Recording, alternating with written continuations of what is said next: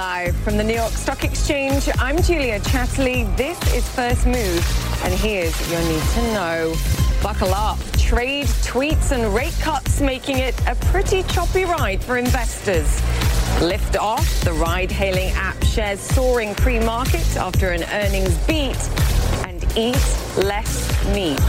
Just one key takeaway from an alarming new report on climate change. It's Thursday. Let's make a move.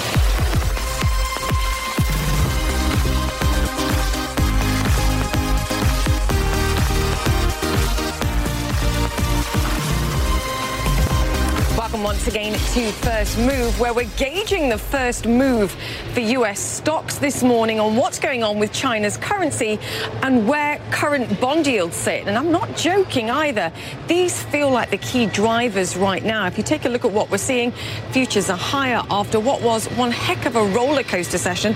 Let's call it that yesterday. Tech right now is outperforming. What we saw yesterday at the end of the session was stocks unchanged. They clawed back losses of uh, 1% or more after a dramatic turnaround midway through the session. What happened? The reason?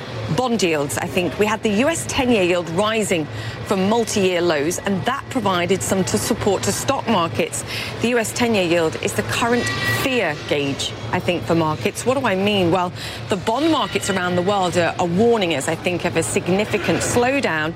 This is the point where I argue are we being too pessimistic? Is there too much of a slowdown here baked into the bond market cake? We'll keep asking the question. Right now, European stocks are higher, adding to gains yesterday, but similar story there. Investors, I feel, are watching the bond market and the signals being sent there. Lower bond prices, higher yields means higher equities. Over in Asia, Chinese stocks also rising for the first time this week, helped along by a stable to slightly stronger Chinese yuan versus the US dollar and better than expected trade numbers for the month of July. Chinese exports rising over 3% year on year. And we got another rate cut overnight too, this time from the Philippines, as its export driven economy slows to the weakest level in four years. Bottom line, it's still all about trade. Let's get to the drivers because Matt Egan joins us now. Matt, you and I were talking about this yesterday during the volatility. You really get the sense that stock market investors right now are watching what's going on in the bond markets and eyeing those safe havens very closely. That's right, Julia. Calm has returned to global financial markets for the moment, at least.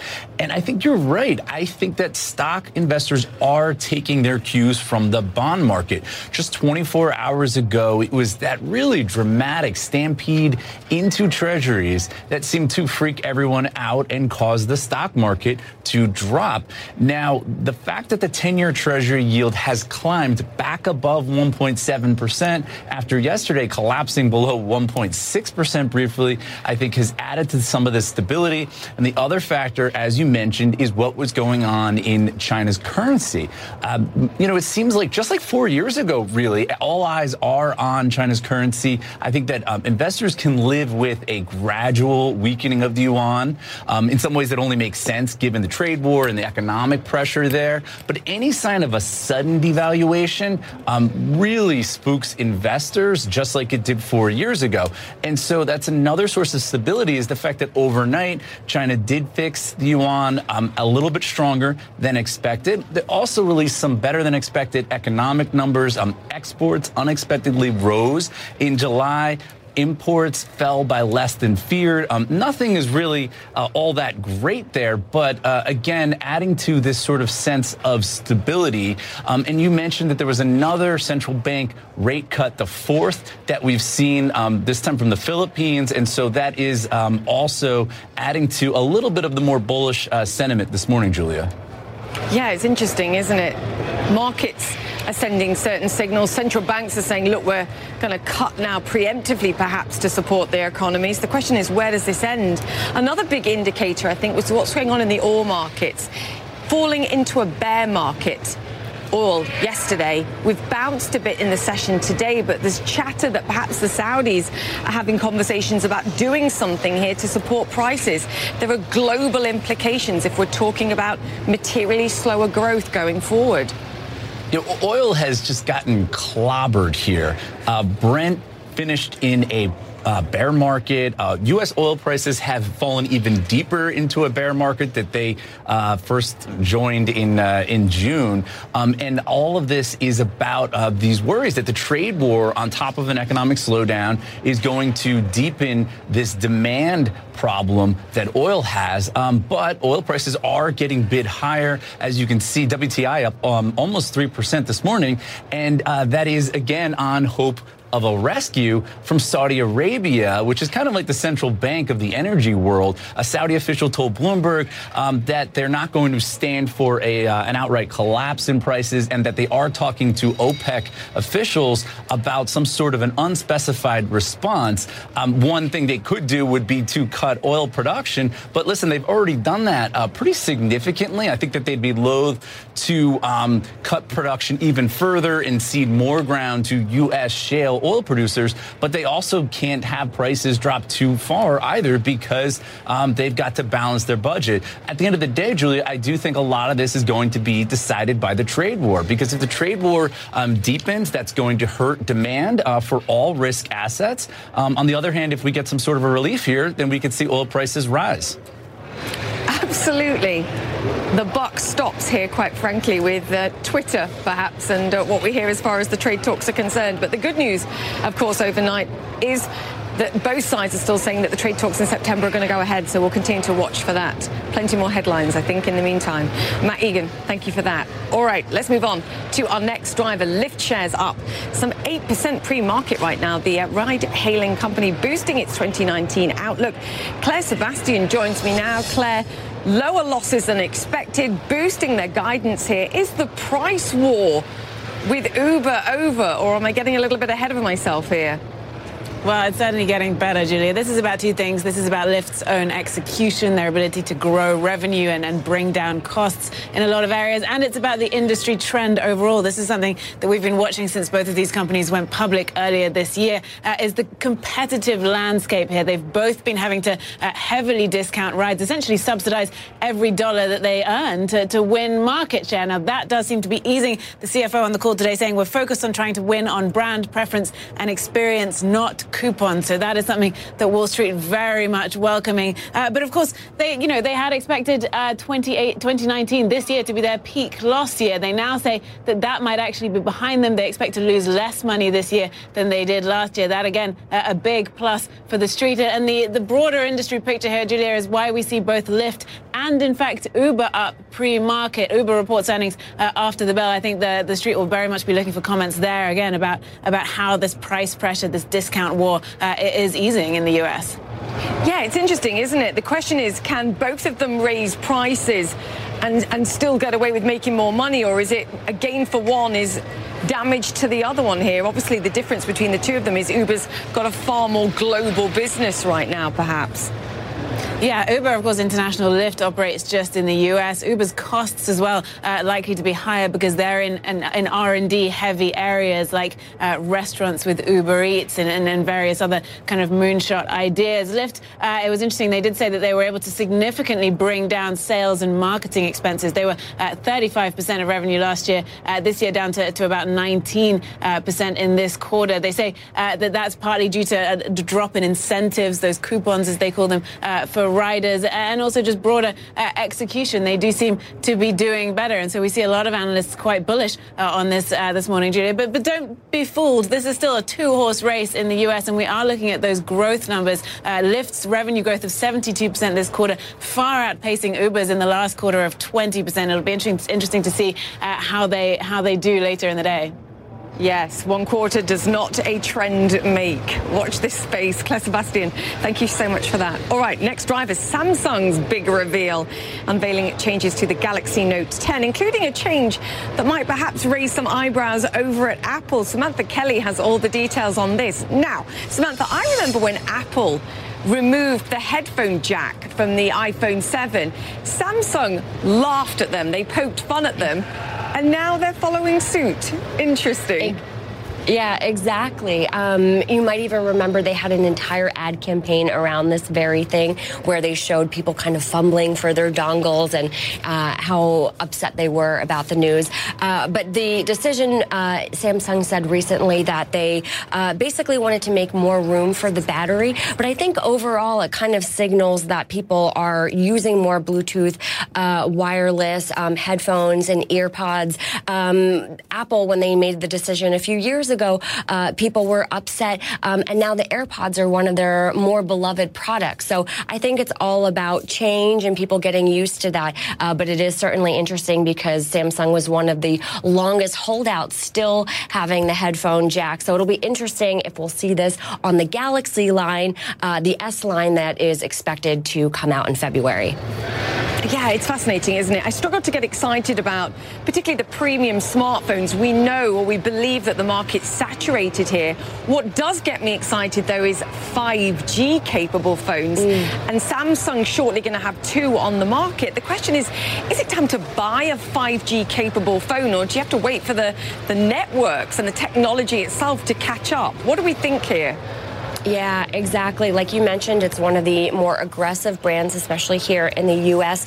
Um, with two models now. Um, I've tried it on a, a few different um, networks in different cities, and like you mentioned, it's pretty, it's spotty, it's incredibly fast, and it will open up so many different opportunities for the future. But right now, it's inconsistent. So I think a lot of people are thinking, you know, do I want to buy a 5G phone now? Why don't I just wait until the networks are ready? Um, but a lot of people are, it's taking them longer to to upgrade now. Uh, phones are faster and um, they hold out a lot longer. Um, so if you are not um, going to upgrade for another three or four years um, and get a 5G phone then, the networks will probably be ready by then and you'll be behind the curve with using the 5G. So some people might be interested in kind of getting a 5G phone now and, you know, being a part of that working out the kinks process when it'll eventually uh, be much faster.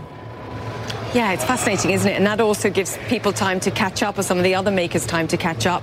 What was your sense of this um, this showcase that, that, that, Samsung provided here today? You know, I made the point about struggling to get excited about smartphones here. They were clearly playing to an audience here that wanted to hear the news. What was your what was your sense of of what they provided here and how receptive the audience was and will be? Yeah. Sure. So smartphone sales in general have been kind of down. And Samsung's been one of those players to kind of try to drum up excitement. They've taken a lot of risks. We've seen that recently with the foldable phone, uh, which had some early problems. Um, so it, it's trying to innovate. Um, there wasn't anything completely out of the box. Uh, we saw one of the big things with the Note is the stylus uh, now has more sensors. It can kind of be a remote or like a wand. Some of the stuff can be a little gimmicky. Um, but, you know, I think uh, to your point earlier about 5G, you know, we've had 4G now for 10 years. Uh, it's brought us Uber, it's brought us FaceTime, and now we've kind of reached that capacity. And I think 5G is going to launch us into an entirely different world with services we haven't even thought of yet. And that's when the innovation from these other smartphone uh, makers will really start to come into play. So we're sort of just waiting uh, for the technology to catch up with it. But I think for the most part, it was it was is, uh, you know, it's still one of the best, um, uh, smartest, sleekest smartphones out there. So it really depends what you're looking for. It does. Samantha Kelly, great job. Thank you so much for that. All right, let me bring you up to speed now with some of the other headlines that we're following around the world. Tensions between Pakistan and India are still running high after India's move to assume more direct control over its portion of Kashmir. India is calling on Pakistan to reconsider its decision to downgrade diplomatic ties. Japan has approved the first exports of sensitive materials to South Korea since a trade dispute escalated last month. Companies such as Samsung use them to make computer chips and other high-tech products, but Japan is warning it may still expand the list of materials subject to those export restrictions.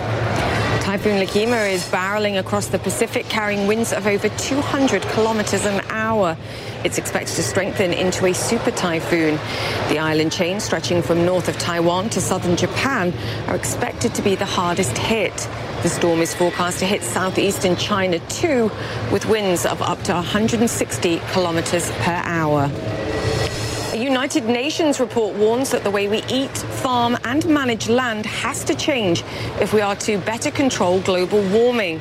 The Intergovernmental Panel on Climate Change says consumption shifts and population growth have degraded the environment to an unprecedented degree. Nick Paton Walsh joins me now. Nick, I'll scan through the headlines, and the bottom line for me was we simply have to eat less meat. But walk us through some of the conclusions because they were pretty alarming. Yeah, I mean, that's one of them. The reason why everyone talks about meat, specifically red meat, is because that's kind of the biggest culprit. You have to grow so many crops in order to feed the cows. And also remember, too, the pigs and chickens that essentially create that essential part of human diet. And they say that agriculture itself, including land use, deforestation, is responsible for about 23% of the greenhouse gases created between 2006 and 2017. Food production, because remember, you've got to move.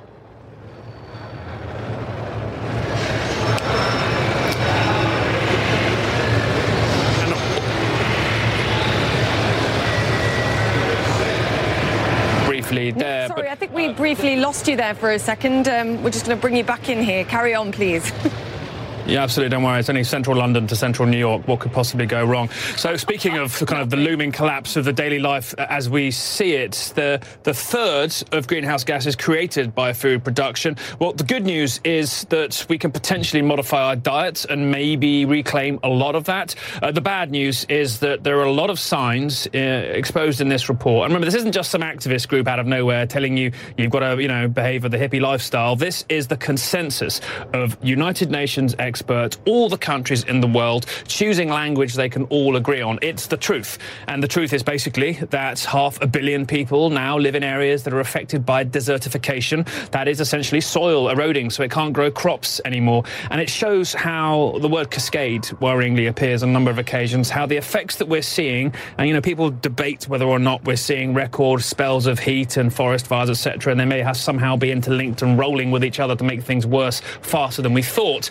The report says that we're seeing these moves faster than necessarily we thought we might be. Now, as I say, it suggests we can change our lifestyles, our diets, we can change how we lose land, uh, use land, and improve that. But it does show there's been a huge impact on the planet already. 70% of the land not covered in ice is currently used by humans. That's a startling number. And while the first IPCC report told us we had to shape up or and stop warming above 1.5 degrees centigrade, this says you've got to rethink what what you're doing right now, if not certainly tomorrow. Julia? I couldn't agree more. It's real and we need to talk about it more.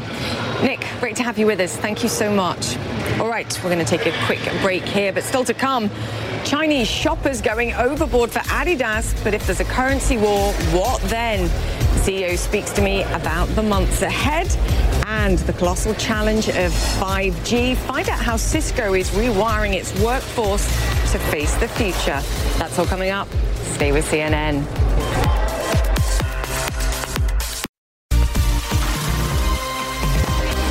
To First Move live from the floor of the New York Stock Exchange this Thursday, and we are looking at a positive start for U.S. stocks. Who knows, though, where the session ends given the volatility that we've seen over the past couple of days in particular. Stocks plunging early in the session yesterday, ending up relatively unchanged, tracking what we were seeing, the movements in the bond market. We've got the 10-year yield right now sitting at 1.76%. We clearly need clarity on trade, but for now it does feel like a to and fro between stocks and bonds. Joining us now, Kristina Hooper, a global market strategist at Invesco.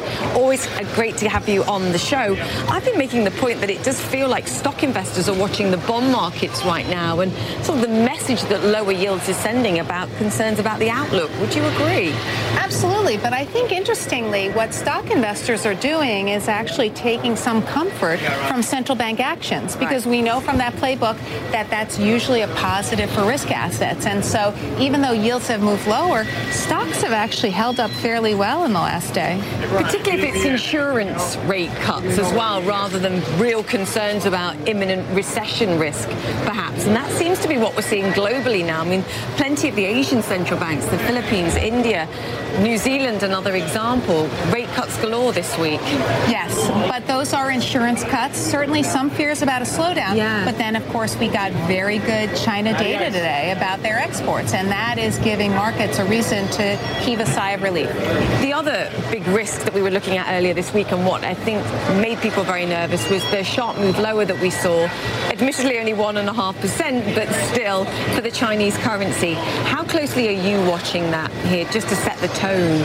Oh, I'm watching it very closely. I think what China is doing is flexing its muscle a little bit and reminding us that it has so many tools in its arsenal um, that it is not going to be um, very eager to use, but it certainly can. So it's it's pulled back. It's being very judicious, I would say China is.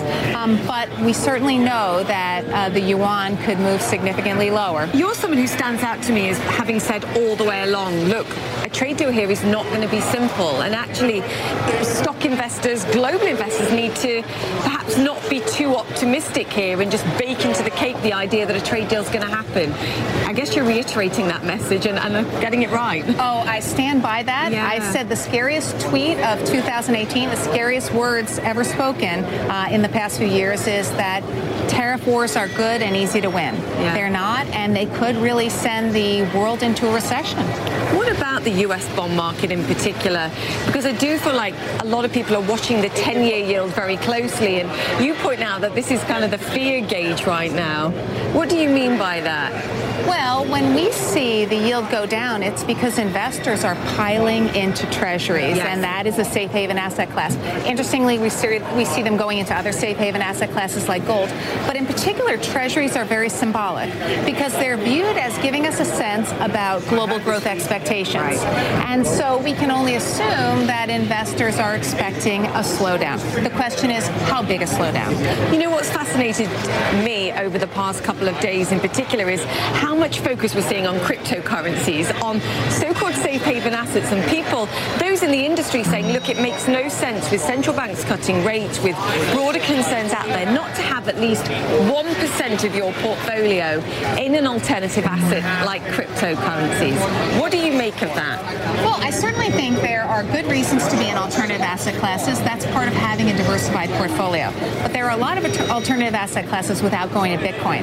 In fact, for many, gold holds a lot of the same characteristics that people are looking for in Bitcoin.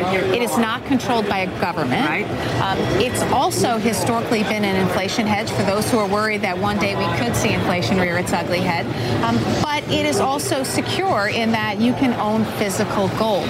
Uh, the problem is that Bitcoin, the assumption was that people could own it physically, uh, essentially, because it would be in the wallet of their computer. But most people aren't technologically sophisticated enough to own Bitcoin that way, so they own it on exchanges that can easily be hacked, as we saw with Mt. Gox. So you're saying that even though perhaps Bitcoin itself might be an interesting asset, the way that investors have to go about acquiring it actually is enough of a deterrent for you as far as investors are concerned right now. Exactly. I expect we will see some kind of cryptocurrency that is appropriate for investing, like a Fed coin.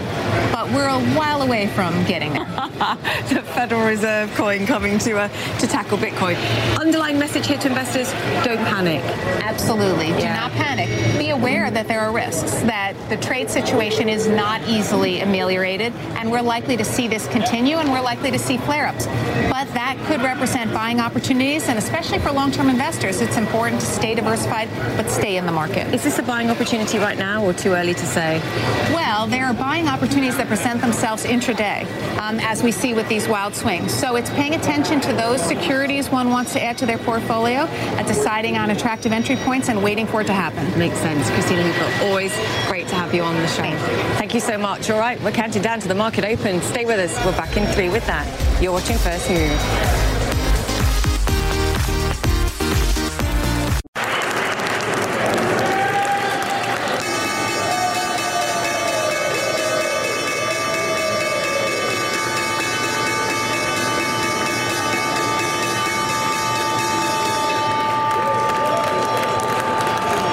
Welcome back to to First Move. Thursday's opening bell there the New York Stock Exchange. And it is a solidly higher open here for U.S. markets in early trading after yesterday's volatile session. A huge, dramatic turnaround, I think, for, uh, for the session yesterday. Very closely tracking what we saw in bond yields in the United States. As yields rose, so did stocks. Also keeping an eye on what's going on in the oil market, a gauge of the concern about the global economic outlook. We did fall into bear market territory, as we've already discussed on the show today, but moving higher in the session today. Saudi Arabia reportedly discussing fresh ways to support prices here with fellow OPEC members. What about currency land, too? As I keep reiterating, we continue to watch the actions of the Chinese central bank and what they do with their currency. The yuan is slightly stronger against the US dollar today. Remember, the key here, China moving to weaken its currency below that psychologically important seven level to the dollar this week, as Kristina Hooper just said to us, perhaps a warning shot across the bow to the United States. Well, they took it, labeling China a currency manipulator this week, too. Kevin Rudd is the former Australian Prime Minister and now President of the Asia Society. His view was labeling China a currency manipulator will only harden China's stance in the trade talks with the United States. I spoke with Rudd about what he sees as the best way forward here and how on earth to get a trade deal done. Listen in. Well, number one would be just for the president to shut up for a while. Uh, that would be very handy. Um, president Trump, I mean. And I've been, you know, basically supportive of, his, of his efforts so far to bring pressure to bear on the Chinese. Uh, but these uh, statements of recent times simply make the degree of political difficulty uh, too high, in my view, and unnecessarily so. Two, on the substance of the actual negotiation, uh, where the uh, Chinese uh, need to move and to concede further is against uh, President Trump's expectation that there will be a series of purchasing agreements by China of American goods in order to narrow the bilateral trade deficit. That's critical for Trump's political base. But three, where the Americans need to yield is on this question, namely their position that they can retain tariffs post a deal or within the deal and the agreement uh, maintain a view that uh, or a provision that they can reimpose punitive tariffs in the future if you if the Americans unilaterally judge uh, that the Chinese have violated the deal in the future. So the architecture of the deal, I think, is broadly there. It can be done. But what the president seems to be permanently doing is adding to the degree of political difficulty unnecessarily to bring this thing to a close the president of the Asia Society there, Kevin Rudd, on particularly punchy form, as you heard there. All right, let me bring you up to speed now with the global movers that we're watching in the session today. Caterpillar, despite Goldman Sachs downgrading the stock from buy to neutral, a touch higher here. The company, of course, being hurt by the trade tensions, as you were listening to there when Kevin Rudd was speaking. Lyft, as we've discussed already on the show, still loss-making, but their full-year revenues now expected to hit $3.5 billion. That's 200 million more than previously forecast. We've also got competitor Uber reporting after the close too, so that's something to watch. Right now, up some 8%. Kraft Heinz also in focus. The uh, half one profits for the company halving. They were hit by over uh, $1 billion worth of charges and write-downs down some 13% right now. The challenge continues for Kraft Heinz, of course there. Right, next story. U.S. retailing billionaire Leslie Wexner has accused the disgraced money manager Jeffrey Epstein of misappropriating tens of millions of dollars from both him and his family. Wexner, who founded L Brands, the company behind Victoria's Secret, made the claim in a letter to members of his charitable foundation. Paul La Monica joins us now on this story. So this is Les Wexner saying, look, 46 billion, uh, million, sorry, be careful, yes. million, yes, dollars were misappropriated. And that was only discovered in 2007 when, of course, the claims against Jeffrey Epstein were made in Florida. Talk us through the details here because the timing, I think, is very interesting. Yeah, this obviously uh, you know happened uh, you know a while back. You know, it was discovered uh, you know according to 2008 uh, you know tax statements, and uh, Wexner saying in a letter to you know people that has been obtained by CNN that this is possibly just a small portion of the money that was allegedly misappropriated by Jeffrey Epstein. So it looks as if Wexner by no means has been able to recover all of the money that possibly was uh, you know taken away from him uh, by Jeffrey Epstein. This is a very uncomfortable relationship.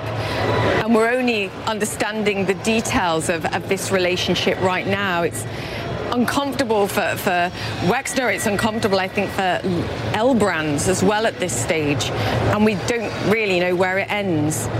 Yeah, exactly. I think what a lot of people, Julia, are grappling with is that was Wexner just, uh, you know, a, client for Epstein, or was it something more? I mean, the fact that one of the uh, women who has uh, alleged abuse uh, by Epstein, that incident allegedly took place in an you know, a, a, property that's owned by Leslie Wexner. So that is something that just adds to the confusion surrounding the relationship here, which, you know, some might argue was deeper than just a business relationship between a billionaire retail magnate and a money manager.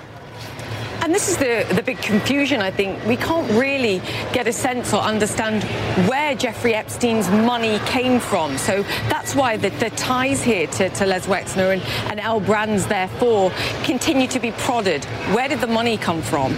Exactly. When you look at uh, the uh, accounts, um, you know, run by uh, Jeffrey Epstein, uh, you know, most people really are focusing on Wexner because it appears as if Leslie Wexner is the only major significant client that Epstein had. So that obviously is raising a lot of questions. And, you know, it's just more bad news, I think, for uh, Les Wexner and L Brands, which is a company that putting all of these awful issues aside, is a company that is really struggling because it lost taste with what consumers want. That you know focus that L Brands and Victoria's Secret in particular have continued to have on you know sexy lingerie and the whole angels uh, models on the runway strutting around. It it really is tone deaf in the Me Too environment that we're in right now.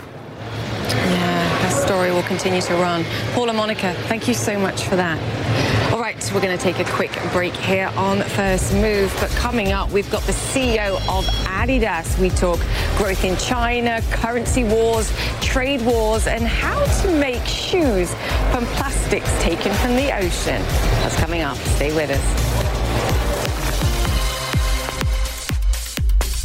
Important competitors is the BOSS market. Plus the new way to combine work and play. So we just want to help more people have this life-changing global experience. Ah, perfecto. On the next CNN Business Traveler.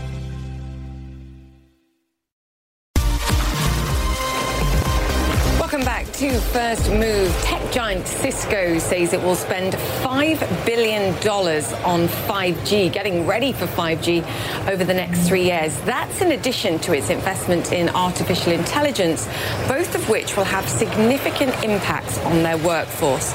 Joining us to discuss is Cisco's Executive Vice President and Chief People Officer, Fran Katsoudas. Fantastic to have you with us, Fran. Thank you. We spend a lot of time on this show, too, talking about the impact that 5G technology in particular will have and artificial intelligence will have on consumers. We don't often talk about what it means for employees within a workforce. You're spending a lot of money getting ready. Talk to me about what you're doing. Yeah, so first of all, the $5 billion absolutely shows our commitment. As it relates to our people, I think what they experience is that they know that this means that everything is changing. And in some cases, I think we know exactly where it's going. In other cases, we're going to learn a lot. For our employees, they realize that their skills and their capabilities are going to have to evolve as technology changes. I mean, you've spent $3.3 billion already training the workforce globally just to be more digitally savvy, to get them prepared. What does it mean in practice? And does it matter, without wanting to be ageist, does it matter sort of the age group of the people that you're tackling? Because, you know, for millennials in particular coming into the workforce, a lot of the things that they use on a day-to-day basis, mobile phones, computers, is natural to them. As you get progressively older for the workforce, change is hard, retraining is hard, technology is kind of hard. Well, it's funny because you're getting to the key, and I think this applies to every demographic, which is we're going to have to change our mindset. Yes. And we're going to have to realize that our roles are going to be changing on a regular cadence. I think learning now will be something that we just do on an ongoing basis. It won't be an option for us to remain relevant.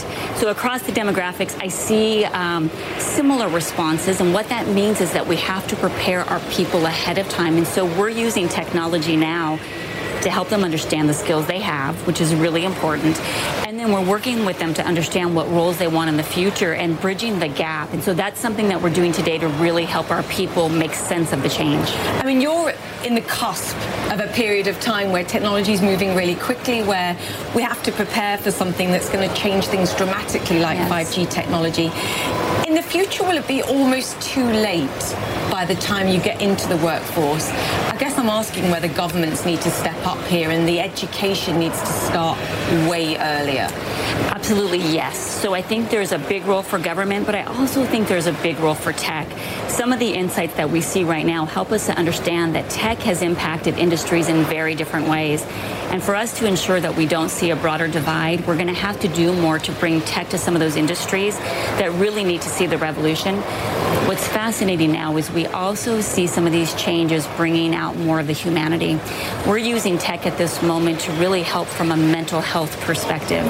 We're using our technology to bridge teams and, and people around the globe to counselors and people that can support them. And so I think our people are seeing baby steps around how technology will be incredibly positive as well. Yeah, I was looking at an OECD report and they said they were looking at automation and artificial intelligence and they said 14% of jobs across 32 countries are highly vulnerable in light of the changes that are coming. Um, 32% more will see significant change. Is it going to cost jobs? Because for some people, the degree of change, the degree of learning, the skills gap that this will create is simply beyond them. Is that a fact that we have to accept? It is, and we're seeing it already. And so I think it's something that we have to acknowledge. It's interesting, though, with every study that you review that shows the jobs that are going away, there's a lot of great insights around the jobs that are emerging. And again, some of them we don't know.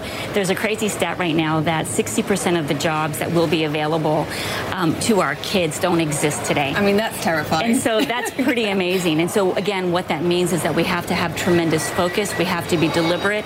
I would say, from a U.S. perspective, I would love to see us have a state by state plan around how we look at these industries. I think the key thing is you've got to be flexible. You've That's got to right. be open to your point that you're simply going to have to acquire skills as you go along. And actually, a rigid educational system is not the answer because you kind of need to be flexible. Yes, we're seeing universities start to really rethink and engage with us in a different way. We also have some pilots right now where high school students are coming straight into Cisco and we're bringing the college education to them. Right. My sense is in this next world, there's going to be many different paths, not one. Skip uni. That might be the answer. I wouldn't say that. no, no, a bit far, a bit far. Sorry, Fran. Fantastic to have you on. Thank, Thank you very so much. much. Fran Katsoudas there from Cisco. All right, you're watching First Move. We'll be right back. Stay with us.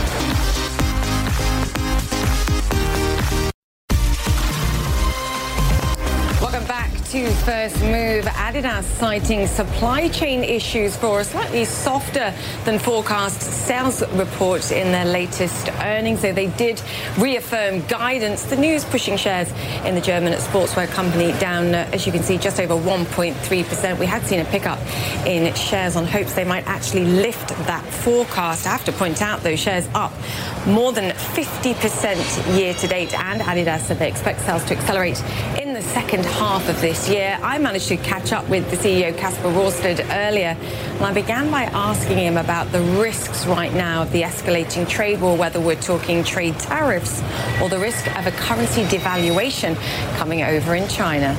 Listen in. If you look upon over our overall business, we do 25% of our revenue in China, and we have 20% of our capacity in China. So tariffs will have very little impact for us. Maybe in one or two quarters, it's actually not one of the areas that we're concerned about.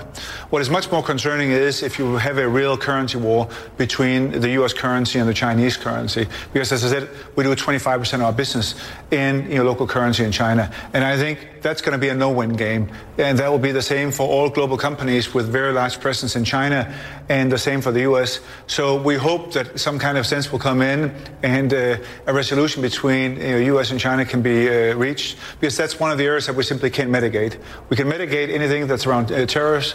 We cannot mitigate currency fluctuation, and that's why we continue to say we believe that the world will stay the way it is, and confirming our guidance. But of course if the world completely changed when it comes to currency, it will change for everybody, not just for Adidas. Absolutely. And, and, you know, you were one of those that signed the letter to the White House saying, please don't do this because it will be chaotic for everybody and it will impact the consumer. I appreciate it, it differs by company, but can you give us any sense of how much additional cost in terms of tariffs you could absorb versus simply saying, look, we can't absorb this and we have to pass this on to the consumer? Because that's the ultimate cost here is that things cost more for the consumer. So if you look for the American consumer, he or she will be impacted when he or she buys shoes. For the American Adidas consumer, they will not really be impacted because, as I said, most of the delivery we have of our shoes to the U.S. is coming from a non-Chinese country, you know, Vietnam or Indonesia. But it does have a significant impact. So I would estimate between 10 and 20 percent would be the price increase for shoes in the U.S. for those that are manufactured in China. As I said before, that won't have an impact for the Adidas consumer, but it's bad for the economy, it's bad for the U.S. consumer, and it's bad for the U.S. retailer. Moment Kasper took over as CEO, he put digital e-commerce sales front and center. Growth in the quarter of e-commerce sales hit 37%. They use Instagram. They've got connections with stars like Kanye West. I asked Kasper, what's the most important tool for boosting e-commerce sales? Listen in unfortunately, you can't say one. It's having really cool products, which we hope we have either created by ourselves or with Pharrell or Kanye or now Beyonce. But then having the right technology that allows consumers to interact with us. We do 90% of our marketing spend is now digital. We have a digital app. We have a loyalty club. We have our online site. We customize for our consumers. We give preferential drops. And that is now fueling the growth we've had. We had a similar growth rate last year. We expect the same this year. So if you look upon, without any comparison, the most important store in the world for Adidas is our online store, and that's where we're putting most of our resources. Last year and the year before, 80% of the new hires in our company was hired into the digital space. So we are becoming more and more digital as a company. That's where the future lies. That's where the consumer is. And as a consumer company, we got to be where the consumer is. Wow, that was a stunning fact. 90% of your marketing now is digital. And that, that has transferred over the last uh, set of years. But if you look, we have very young consumers. Their primary engagement right. device is the mobile phone, the mobile device, and that's we go where the consumer is. So you hardly see any TV advertising. I don't think you've seen any of us from the last three years. And the only country right now where we, do, we still do TV advertising is in China, despite the fact that China is more digital enabled than any other nation in the world interesting fact about China there too and the uh, marketing strategy. Now, Adidas says it's racing to make its products more sustainable too. It's committed to only using recycled plastics by 2024. The key here is though, it doesn't just have to be good for the environment, it can also make good business sense too. But it is great for business. Approximately three years ago, we got the idea to take plastic out of the oceans, recycle the plastic, and build shoes for it. So that was the starting platform. This year, we'll sell 11 million pairs of shoes made out of ocean plastic. But we've gone beyond that. So we have football jerseys. So when a Real Madrid or Manchester United launch their jersey, sometimes it's made out of ocean plastic. We have you know outdoor. We have shorts and so we've ex- expanded more and more to the entire portfolio. And that business will be close to half a billion for us now. And what we just announced about a month ago was a fully recyclable shoe. In 2021, we'll come out with a product that in all of its components will be fully recyclable. And that resonates with the consumer. Sustainability is playing a huge influence on all our consumers, particularly the, uh, the young one. And having products where you have a sustainability value proposition makes a big difference in the market. And we see it as a business opportunity and at the same time also an obligation to help make a better environment. The Adidas CEO there. All right, let's take a look at today's boardroom brief. Ryanair's pilots in the United Kingdom will go on strike for five days this summer. The move comes as negotiations with the low-cost carrier on pay and working conditions broke down. UK pilots are scheduled to strike for two days in August and for three days in September. Shares in Germany's ThyssenKrupp are up some 4% despite the company issuing its fourth profit warning in a year. The stock hit a 16-year low earlier this week as the steelmaker struggles to restructure in the face of falling demand. From Russia with love, not so much for tech giant Apple. The Russian anti-monopoly watchdog FAS is investigating Apple for unfair competition practices. This follows a complaint from cybersecurity firm Kaspersky Lab saying Apple played favorites with smartphone app updates. FAS is investigating why non-Apple security apps didn't update and stop working. Now, before we go, bringing back the 90s. Up here, you morons! Come and get me! You guys give up, or you're thirsty for more? Disney says thirsty for more. It revealed plans to reboot the classic Home Alone film now that it has most of uh, 20th Century Fox assets under its wing. There's only one Kevin McAllister, and that's Macaulay Culkin, and he seems to be on board. He tweeted this picture of how he thinks Kevin would look while home alone today and wrote, Hey Disney, call me. Buzz your brother. Woof. Yeah, not so sure about that. That's it for the show. I'm Julia Chatterley. You've been watching First Move. Time to go make yours.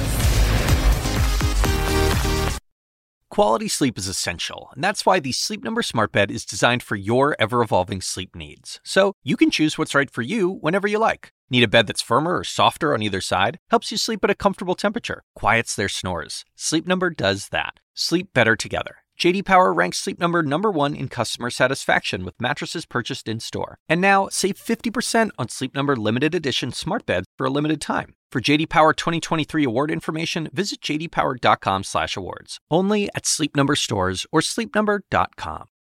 I'm Dr. Sanjay Gupta, host of the Chasing Life podcast.